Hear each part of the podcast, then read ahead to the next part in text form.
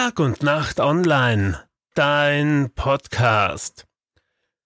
Einer 78-jährigen Frau aus Wolfsberg ist am Freitag in St. Veit ein Geldkuvert aus dem Auto gestohlen worden.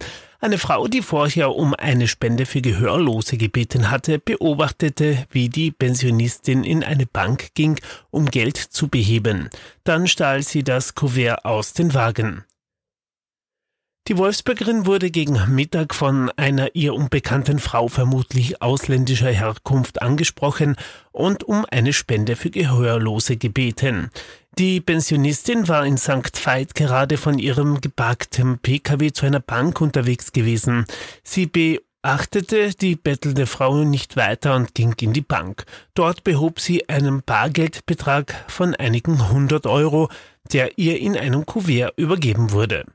Danach verließ sie die Bank und ging zu ihrem geparkten Wagen zurück. Als sie schon im Fahrzeug saß, öffnet die unbekannte Frau plötzlich die Beifahrertüre und bat abermals um eine Spende.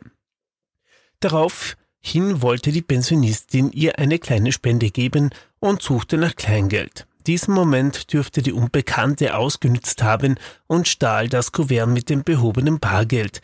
Eine sofort durchgeführte Fahndung verlief bis dato negativ.